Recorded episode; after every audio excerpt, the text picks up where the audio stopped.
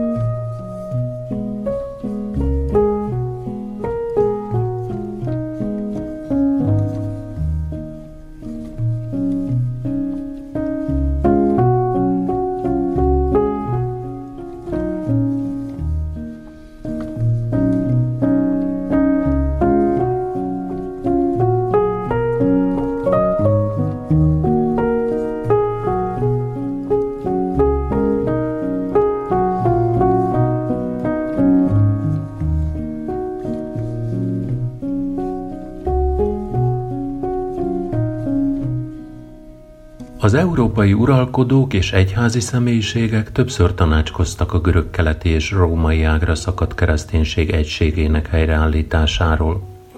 Különösen felerősödött ez a törekvés az ellenreformáció idején, mivel Róma ki szerette volna terjeszteni hatalmát kelet felé. A vallási unió elkötelezett hívei a lengyel-litván királyságban a jezsuiták voltak.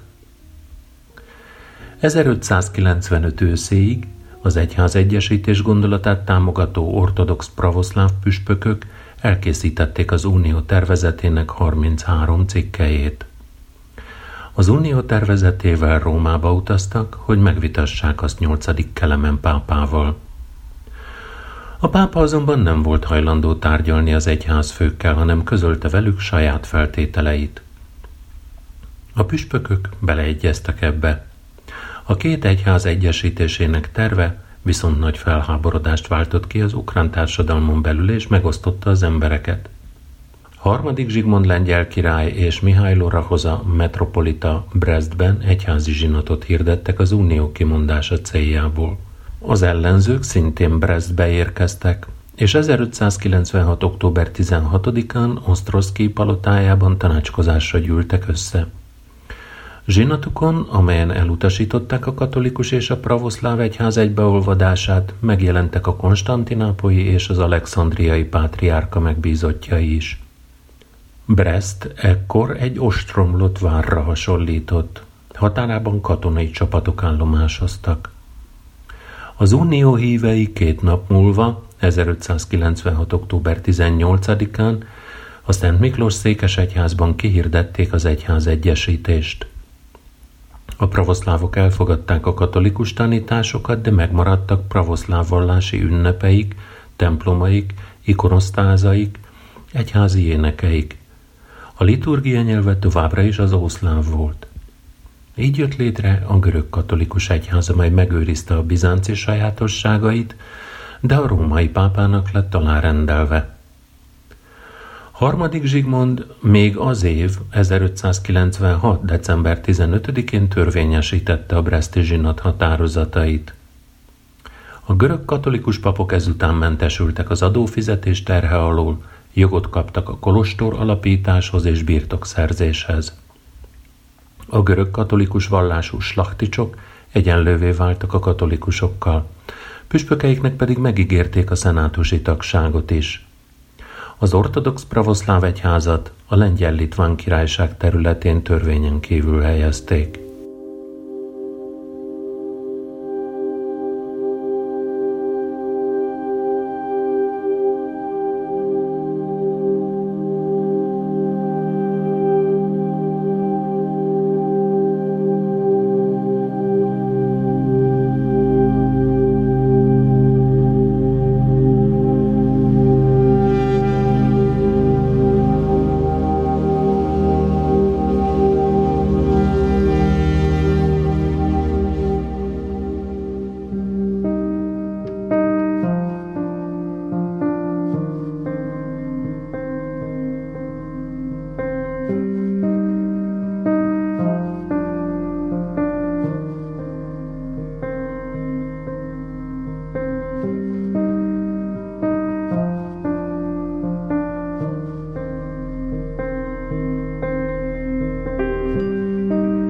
Az 1596-ban elfogadott Breszti Unió nem szüntette meg az ellenségeskedést az egyházak között, sőt, még jobban kiélezte azt.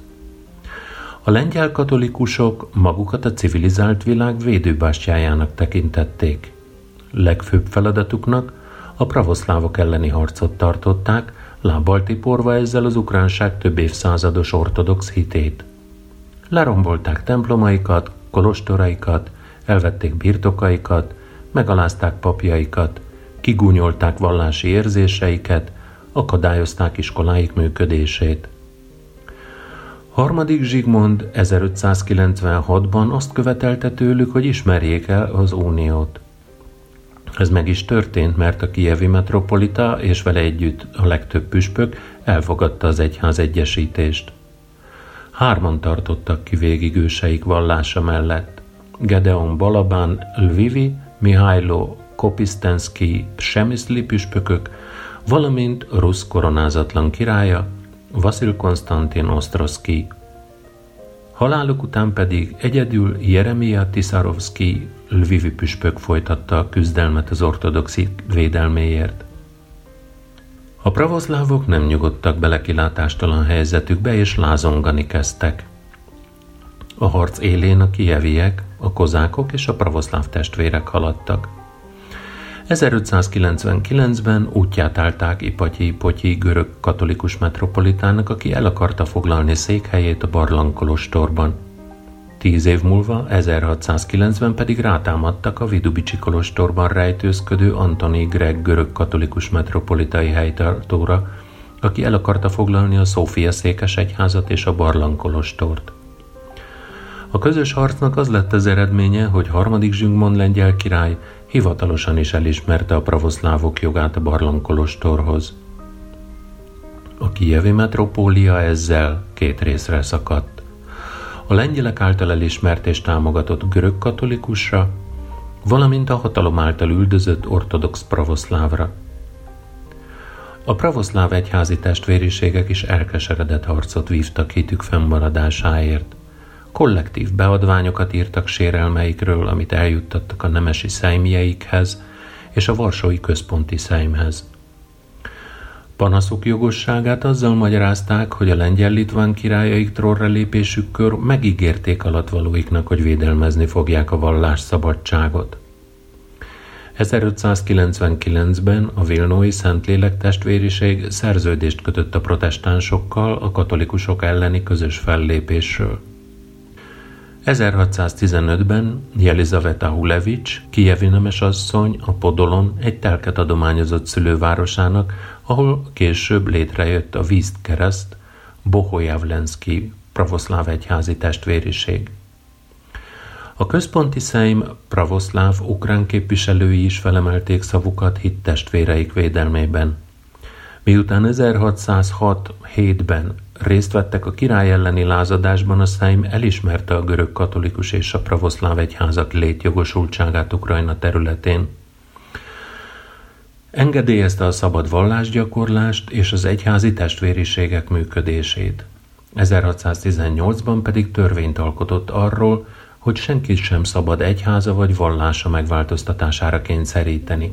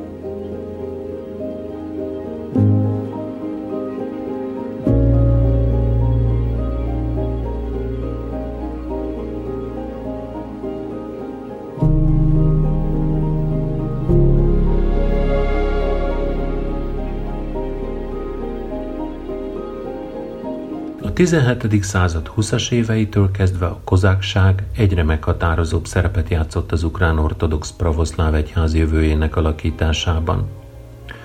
A lajstromozott kozákok hetmanja az előző törökösemben már említett Petro Konasevics Szahajdacsni zaporizsiai hadával együtt belépett a kievi vízkereszt pravoszláv egyházi testvériségbe. Támogatta azt az elképzelést is, hogy az újabb kievi metropolitát a lengyel-litván király tudta és engedélye nélkül kell megválasztani. 1620-ban érkezett Kievbe harmadik Teofánész Jeruzsálemi ortodox pátriárka. Védelmét ott tartózkodása idején Szahajdácsné látta el a kozákjaival. A városi polgárok, kozákok és lakticsok kérésére harmadik Teofánész Kiev, Halics és egész Rusz metropolitájává Iov Boreckit szentelte fel. Ekkor nevezte ki Luck, Holm, Volodymyr, Psemiszl, Polock és Turovopinsk püspökeit is, helyreállítva így a helyi pravoszláv egyház hierarchiáját. Az egyházi hierarchiában az egyházi uralom egymás alá rendelt papi fokozatai pátriárka, metropolita, püspök, pap. Iov Borecki Ivan Matvejevics Borecki néven látta meg a napvilágot 1560-ban egy Psemiszlő környéki kisnemes családjában. Előbb a Lvivi testvériségi iskola rektora volt, majd iskola alapító lelkész lett Kijevben – 1615-től a Kijevi Testvériségi Iskola, később akadémia vezetője. 1619-ben feleségével együtt Kolostorba vonult. 1620. október 9-én szentelték metropolitává. Nagy tudású, adakozó és jámbor egyház főként tartja számon a történelem. A lengyel-litván kormány kezdetben nem akarta elismerni az újjá alakult ortodox egyházi rendszert, mivel a lengyel királyok főkegyúri jogának megsértését látta benne. Ádáz harc vette kezdetét, amely 1632-ig tartott. Ekkor választották lengyel királyá negyedik Ulászlót. Az ő parancsára állították össze a ruszin nép megnyugtatását elősegítő cikkelyeket, amelyek már hivatalosan is engedélyezték a kijevi metropolita és a Lvivi, Psemiszli, Lucki, Msztiszlavszki püspökök megválasztását, a nemesség, papság és azon pravoszláv hívek számára, akik nem csatlakoztak az unióhoz. És felragyogott Petro Mohilla csillaga.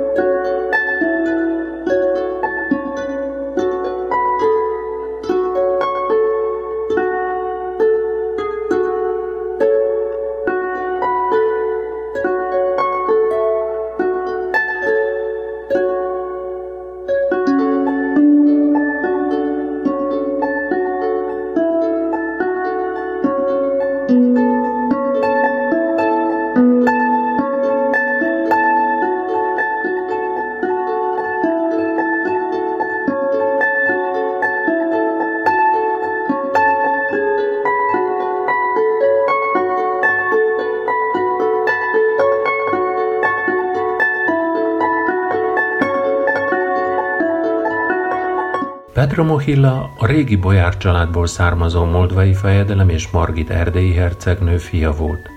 Apja tragikus halála után a család a Lengyel-Litván Unió területére menekült, ahol rokonaik, Stefan Potocki és Mihály Nevecki hercegek fogadták be és karolták fel őket. A Lvivi testvériségi iskola befejezése után nyugat-európai egyetemeken tanult tovább. A lengyel hadsereg katonájaként részt vett a cecóriai csatában, valamint a hotini háborúban. 1621-ben Kijevbe költözött, ahol 25-ben Iov Borecki hatására szerzetes lett. 1627-ben a Kijevi barlangkolostor, 32-ben pedig Kijev, Halics és egész Rusz metropolitájává szentelték. Főpapként sokat tett a pravoszláv hit és az egyházi élet megújításáért. Ezután a püspökök csak metropolitai engedéllyel foglalhatták el széküket. Komoly figyelmet fordított arra is, hogy az áldozó papok kinevezésénél betartsák a kánonjogot. A püspökségekbe, kolostorokba ellenőröket küldött, valamint egyházi tisztségek betöltésénél kötelezővé tette az alkalmassági vizsgát. A folyóügyek megoldása céljából egyházmegyei gyűléseket hívott egybe, egyházi bíróságokat hozott. Rendezte kapcsolatait a pravoszláv testvériségekkel, elismertette velük hatalmát. Sikerült semlegesíteni a főkegyúri jog negatív hatását az egyházi életre nézve. Törvénybe iktatta a patrónusok jogait és kötelességeit, felosztotta közöttük az egyházközségeket. Petro Mohilla irodalmi munkássága is felbecsülhetetlen. 1637-ben adta ki oktató evangéliumát.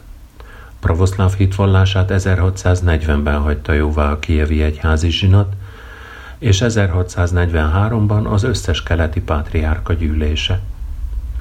1644-ben jelent meg Litos, avagy a kő című vitairata, majd 1646-ban a Zsolozsma számára előírt összes szöveget tartalmazó liturgikus könyv, a Breviárium.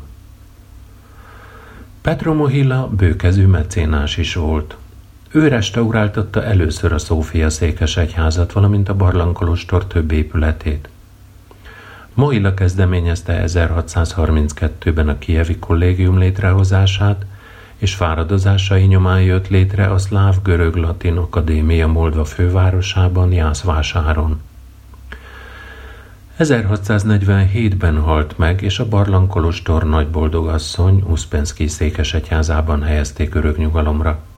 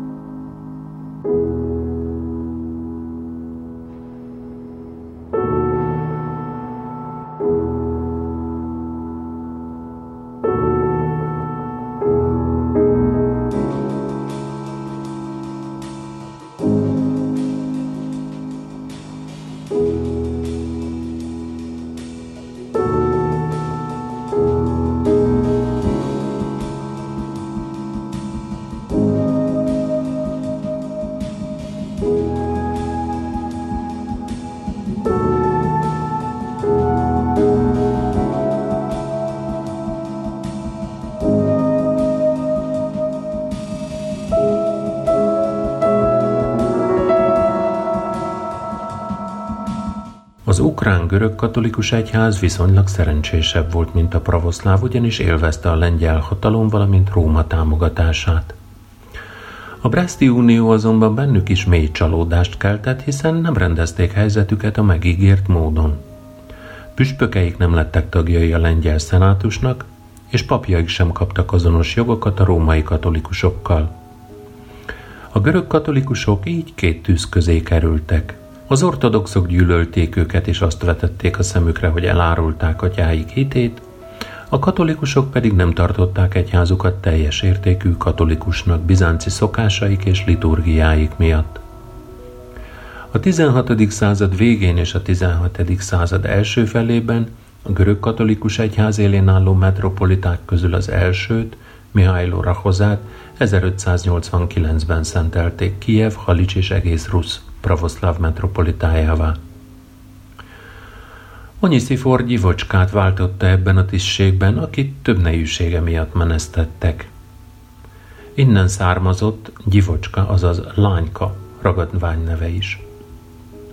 1596. október 6-án Brestben egyházi zsinatot hívott össze a Vallási Unió meghirdetése céljából. Rahoza a két egyház egyesítésének nyílt híve volt, amivel kivívta a pravoszlávok gyűlöletét. Az utóbbiak azt kérték a lengyel királytól, hogy nevezzen ki számukra új metropolitát, de válaszul azt a parancsot kapták, hogy hajtsanak fejet Rahozának, mint a nyugat-ruszin egyház törvényes fejének. 1599-ben Mihály Rahozát Ipatyi Potyi követte a görög katolikus metropolitai székben. Adam Potyi volt az eredeti neve, és 1541-ben született Holmschinában. Az unió atyaként sok ukrán slachticsot nyert meg egyháza ügyének. 1603-ban közben járására 50 volinyi nemesi család lett görög katolikus. 1605-ben harmadik Zsigmond lengyel király őt nevezte ki minden görög, valamint ruszin rítusú templom fejévé a lengyel-litvány királyság területén. A görög katolikus oktatási rendszer létrehozójaként és fejlesztőjeként görög katolikus szemináriumot alapított Vilnóba, Brestben pedig iskolát. Az ukrán görög katolikus egyház nagy reformátora Josip Veljamin Rucki volt, aki harmadikként 1613-ban lett metropolita. Kieszközölte a római pápánál a görög katolikus papok nyugat-európai katolikus szemináriumokban történő továbbtanulásának engedélyezését. Következő lépésként 1615-ben jogaikban egyenlővé tette a görög katolikus iskolákat a jezsuita kollégiumokkal. 1617-ben a katolikus kolostorok példájára újjá szervezte a szerzetesek életét, és egyetlen rendbe egyesítette őket. 1621-ben tárgyalásokat kezdeményezett a helyreállított pravoszláv egyházi hierarchia képviselőivel Rusz megbékéléséről, valamint a két egyház fúziójáról a kievi pátriárkátusba, Róma fennhatósága alá. A tárgyalások kudarcba fulladtak, mivel a pravoszláv slakta és az aporizsiai kozákok az egyesítés ellen foglaltak állást. A munkácsi görög-katolikus egyház megye egyik legmeghatározóbb püspöke Bacsinszki András volt, akit a ruszin felvilágosodás atyaként tartanak számon. Apja, Bacsinszki Tivadar, lelkész volt és galíciai nemesi családból származott. András Ungváron kezdte tanulmányait a jezsuitáknál, később nagy szombatban bölcseletet és teológiát hallgatott. Felszentelése után előbb hajdúdorogon volt segédlelkész, utána rendes lelkész, esperes, főesperes. 12 évi működés után kanonokká nevezték ki egyházi ügyekben Bécsbe küldték, ahol sikeres működésének köszönhette, hogy hit sorsosai 1772. augusztus 5-én munkácsi püspökké tették. 1773-ban szentelték fel a bécsi császári kápolnában Mária Terézia jelenlétében. 1775-ben a császárnőtől megkapta az évi 12 ezer aranyforintot jövedelmező tapolcai birtokot, új székhely céljára a feloszlatott jezsuita rend Ungvári kolostorát, annak templomával, papneveldének pedig a Druget féle várat. Átszervezte a papnevelést – amely 1777-től Ungváron folyt. Három év múlva pedig maga is Ungvárra költözött.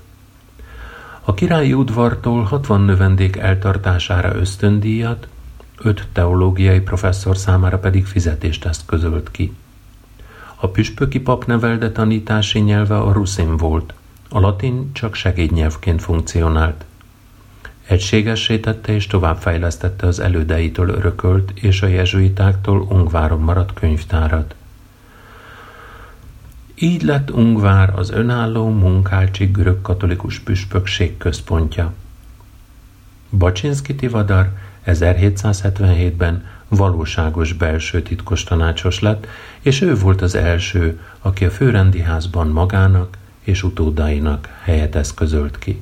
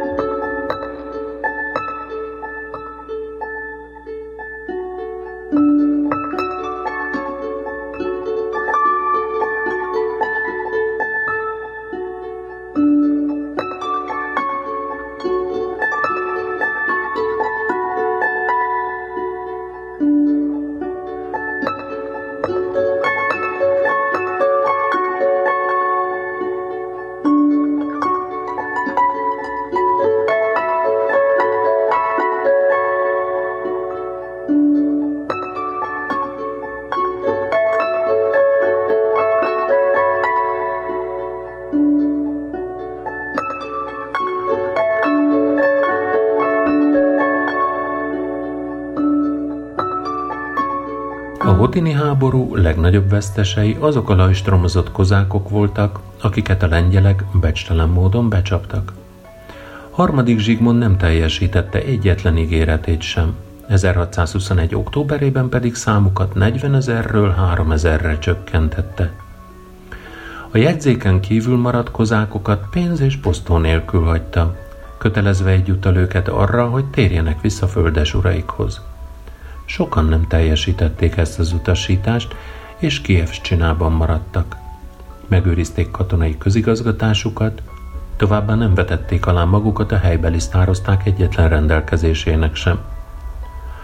A parasztok és a városlakók tömegével nem voltak hajlandók többé elismerni a helyi hatalmat, és tömegesen álltak át a kozák életmódra, azaz elkozákosodtak. Az önkéntes kozákokhoz csatlakoztak, a csalódott lajstromozottak.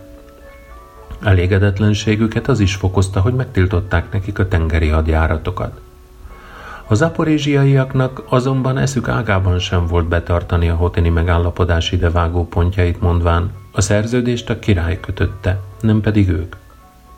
1621-ben és 22-ben beadványjal fordultak Zsigmondhoz, amelyben megígérték, hogy nem támadnak többé pogány birtokokra, ha a király helyreállítja a régi szabadságjogaikat, megnöveli a lajstromba vett számát zsoldjukkal együtt, amit időben fog ezután fizetni. Ki akarták eszközölni azt is, hogy szabadon élhessenek jogaikkal mind az uralkodói, mind a földesúri birtokokon. Követeléseik közé tartozott az is, hogy a királyi csapatokat vonják ki a kievi vajdaság területéről. Követelték a Breszti Unió visszavonását, a pravoszláv egyház működésének törvényesítését, az idegen uralkodók zsoldjába való elszegődés engedélyezését számukra. A lengyel-litván királyság uralkodókörei hallani sem akartak a kozákokkal való egyezkedésről. Elhatározták, hogy erővel fogják lecsendesíteni őket.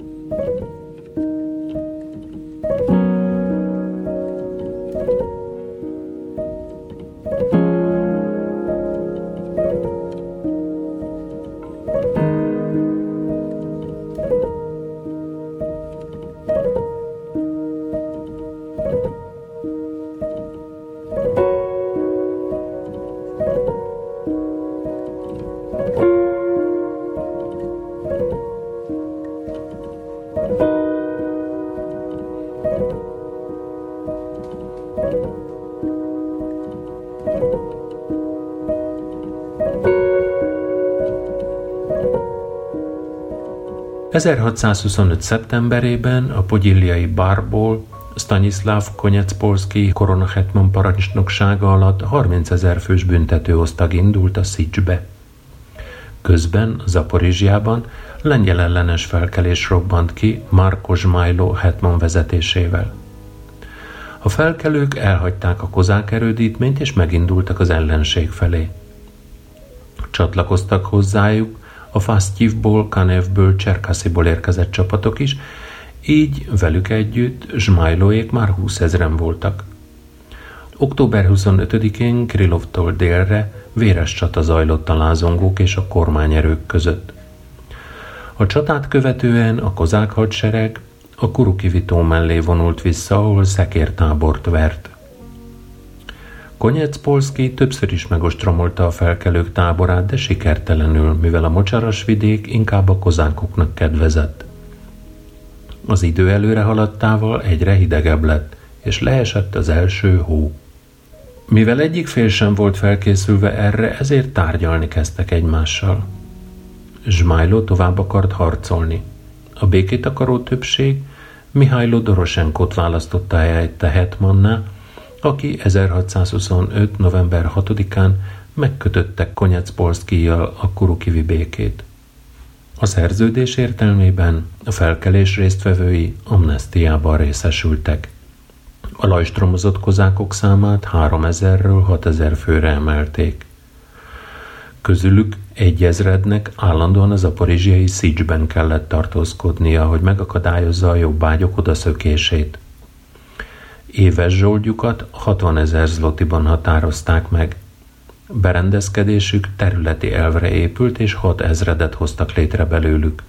Az ezredek századokból álltak. A jegyzéken kívül maradt kozákoknak vissza kellett térniük földes uraik földjére. A sztársina nem vehetett fel olyan kozákot a lajstromba, akit előzőleg kizártak onnan, és köteles volt elfolytani minden lengyel ellenes támadást. A lajstromozott kozákok csak a királyi birtokokon telepedhettek le. A földesúri földeket három hónapon belül kötelesek voltak elhagyni. Megválaszthatták a hetmanjukat, de személyét később a király hagyta jóvá. A legfelsőbb hatalmat a királyi seregek ukrajnai főparancsnoka gyakorolta. A kozákok nem avatkozhattak bele vallási ügyekbe, nem létesíthettek kapcsolatot külföldi államokkal, és nem vezethettek hadjáratokat a krímikánság, valamint az oszmán birodalom ellen. A Kurukivi egyezménnyel a lengyel kormány el szerette volna szigetelni az állami szolgálatban levő lajstromozott kozákokat a többi zaporizsiaitól. A történelem bebizonyította, hogy sikertelenül. 1628-tól kezdve szervezkedni kezdtek a Lajstromon kívül reket kozákok, akik Hetmant választottak maguk közül, és függetlenek voltak a lengyel kormánytól. A lajstromozott és lajstromon kívül maradt kozákok gyakran szót értettek egymással, és sikeresen harcoltak a közös ellenség ellen.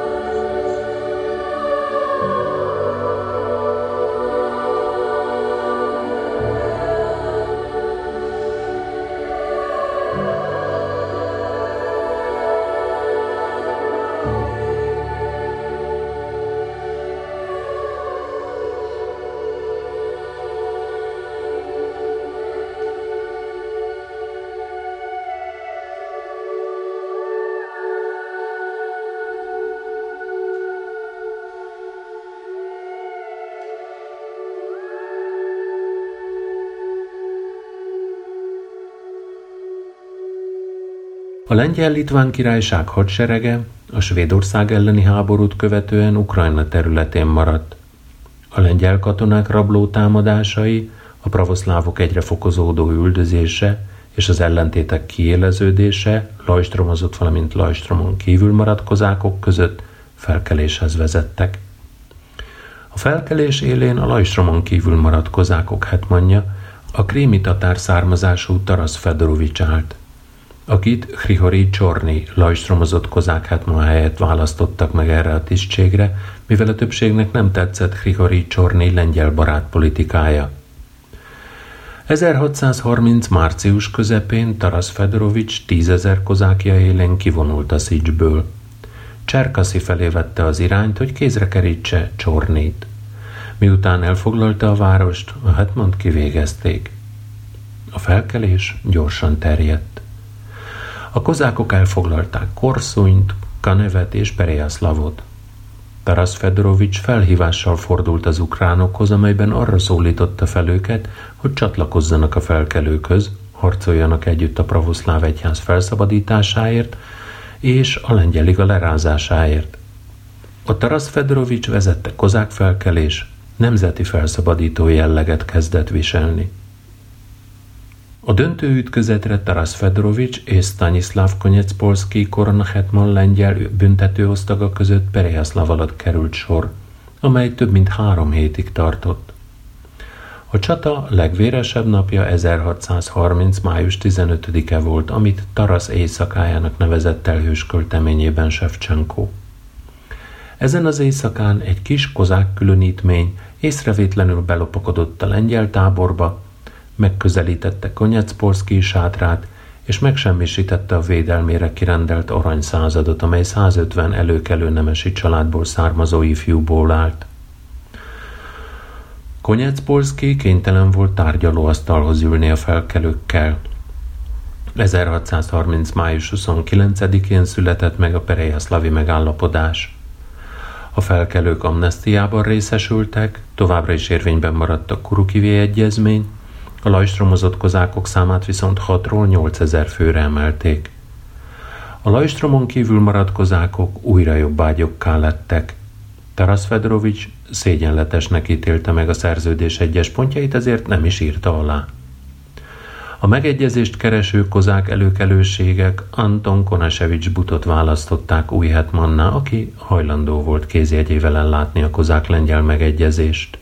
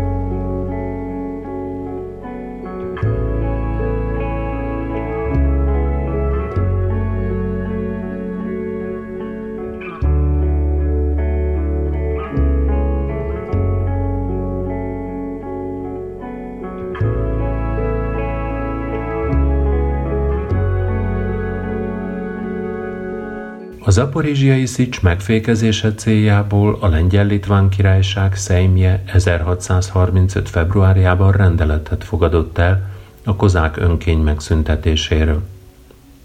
A rendelkezés értelmében a Dnyeper jobb, azaz nyugati partján az első Kodaki zuhogóval szemben erődmény épült, ahonnan a lengyel hadsereg szemmel tarthatta a rebellis kozákokat. Az erőd építését Guillaume Levasseur de Beauplan francia mérnök irányította. 1635. júliusára a vár építése befejeződött. A helyőrség 200 német zsoldosból állt, akiknek Marion francia kapitány volt a parancsnoka. A kozákok rögtön átlátták a veszélyt, amelyet Kodak vára jelentett számukra. Ráadásul az erődítmény bevehetetlennek tűnt. Mély árok vettek körül, mögötte magas föld, sánc. Azon tölgyfapalánk lőrésekkel az ágyuk és a puskák számára. Az erődítmény erős vasalt kapujának két oldalán egy-egy bástya állt.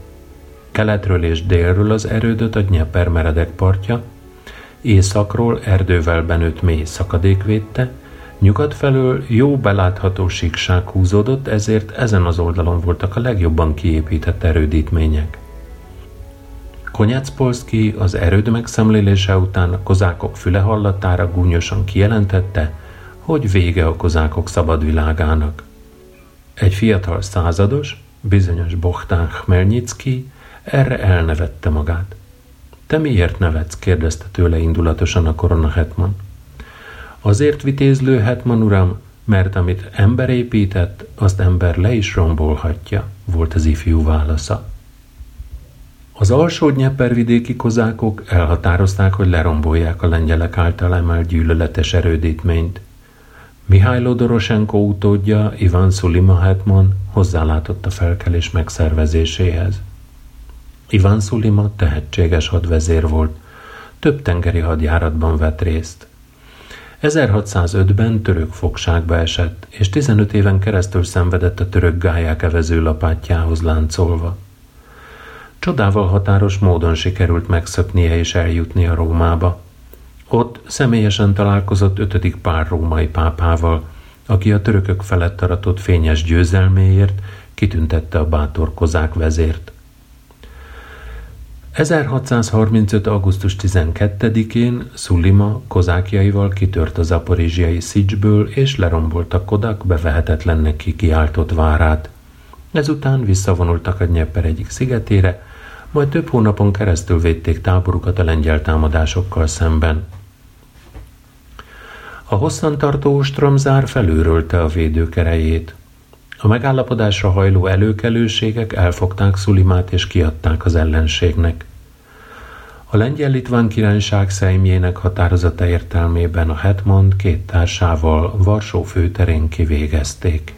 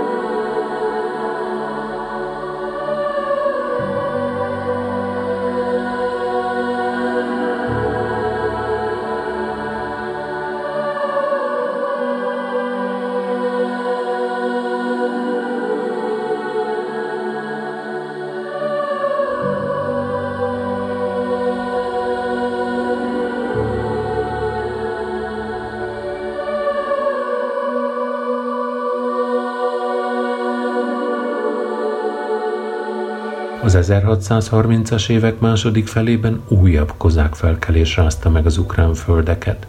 Pavlo But, Jakiv, Osztrianin, valamint Dmitro Hunya vezetésével. A felkelés kiváltó oka Mikola Potocki tisztogató akciója volt, melynek során csak azok a kozákok maradhattak Lajstromba, akikért jótáltak a helyi sztározták. A felháborodott Lajstromon kívüliek megválasztották hetmanjukkal Pavlo Butot, aki a lázangók élére állt.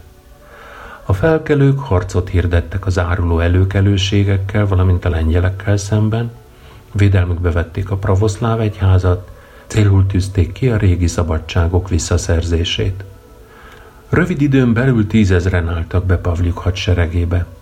A felkelők azonban rosszul voltak felfegyverezve, és nem mindig fogtak össze. Sokszor egymástól elszigetelve harcoltak. 1637. decemberében Konyecpolszki koronahetman helyettesét Mikola Potocki küldte a felkelők leverésére. A döntő összecsapásra a Kanev környéki Kumeiki községnél került sor 1637. december 6-án. A csatát a felkelők elvesztették, de kevesebben is voltak, mint az ellenség. 15 ezer lengyellel 10 ezer ukrán próbálta felvenni a harcot. Az ütközet éjszakáján Pavliuk egy kis csapattal kitört a kozákok bekerített táborából, hogy Csihirimből segítséget hozzon. A parancsnokságot Dmitró Hunyára bízta, aki csapataival másnap az éj leple alatt szervezett visszavonulásba kezdett, és Cserkászi alatt ismét egyesült Pavliukkal. December 10-én a felkelők újra megütköztek a királyi csapatokkal. Az erőviszonyok kiegyenlítettek voltak, ezért Potocki tárgyalásokat javasolt, amiben a felkelők bele is mentek. 1637. december 11-én Pavlo But négy társával elhagyta a tábort, hogy részt vegyen a tárgyalásokon, de családmódon elárulták és fogságba ejtették. Nem sokkal később Varsó főterén kivégezték. A felkelést nem sikerült elfolytani, és 1638 tavaszán Jakiv Osztrianin Dmitróhnya, valamint Karposzkidán vezetésével újult erővel lángolt fel. Szamilo Velicskó krónikájában azt olvashatjuk, hogy 1638. márciusában Osztrianint hetmanná választották, aki kiáltványában harcba hívta az ukránságot a pravoszlávok jogainak helyreállításáért és a lengyel iga lerázásáért a Dnyeper mindkét partján. Felkelés gyorsan terjedt. A kozákok elfoglalták Korszonyt, Kanevet és Perejászlavot. A felkelők csapatai három irányban haladtak előre. Az első osztag Osztrianum vezetésével a Dnieper bal, tehát keleti partján menetelt és elfoglalta Kremencsugot. A kozák flotta Hunya parancsnokság alatt a Dnyeperen hajózott és megszállta a fontosabb átkelőhelyeket Kremencsugnál, Maximovkánál, valamint Csihirinnél. Skidan pedig kozákjaival a Dnyeper jobb, azaz nyugati partján megszállta Csihirint. A felkelők célja Potocki hadseregének szétzúzása volt, amit Osztrianinnak kellett végrehajtani. Hunya védte az átjárókat, Skidannak pedig meg kellett akadályozni az utánpótlás csatlakozását Potockihoz. Ezután két döntő ütközet következett. 38. május 1-én a felkelők nyertek, a júniusit viszont elveszítették, mert a lengyelek Mikola Potocki, valamint Jeremia Visnevecki csapatainak megérkezése következtében túlerőbe kerültek. A vereséget követően Osztrianin kozákjaival együtt átlépte a moszkvai határt, és a szlobodai Ukrajnába indult. Ott megalapította Csuhív városát. Osztrianin 1641-ben halt meg egy kozák lázadás során. Skidan valószínűleg fogságba esett és kivégezték. A harcot Dmitro Hunya folytatta tovább, akit Hetmanná választottak. Június 17-én hadseregével a Szula, valamint a Starec folyók torkolatáig vonult vissza, ahol tábort vert. A kozákok ezután hősiesen védték magukat, és Potocki minden támadását visszaverték. Végül mégis tárgyalóasztalhoz ültek, mivel fogytában voltak a lőszerek és az élelem. Hunya ezzel nem értett egyet, ezért kis csapatával kitört az ostromgyűrűből, majd az aporizsiai Szicsbe ment. 1640 környékén hadjáratot folytatott a Krím ellen. További sorsa ismeretlen.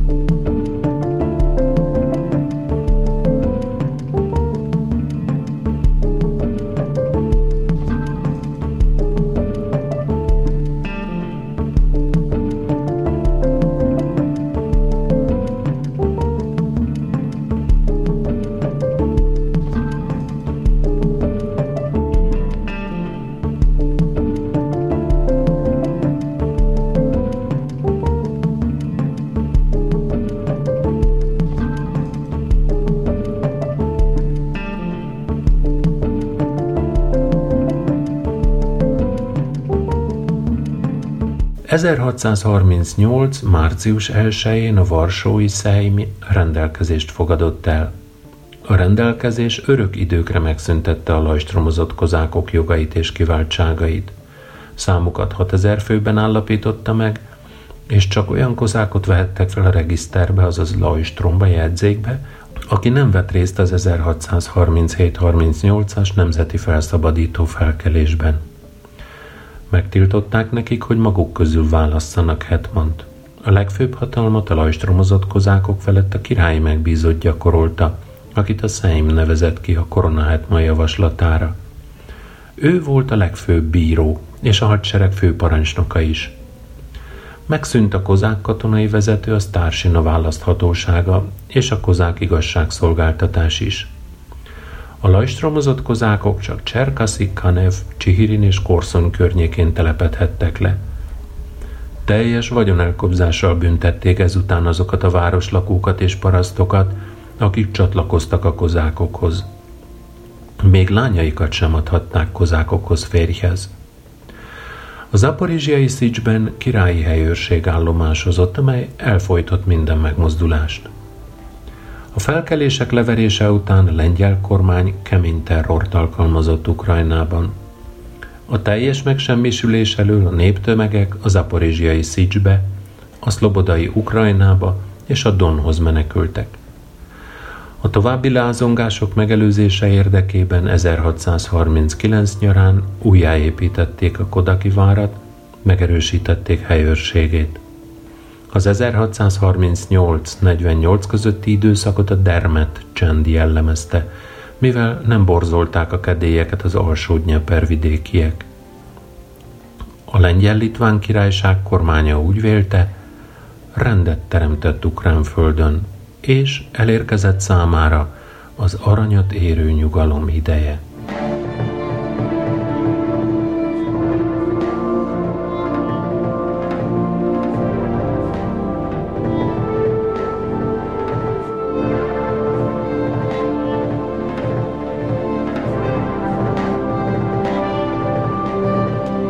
Köszönöm, hogy velem tartottatok az év utolsó törökös ennyében. Péntek este 9 óra lévén szokásomnak megfelelően a hétvégét ezennel ünnepélyesen elrendelem.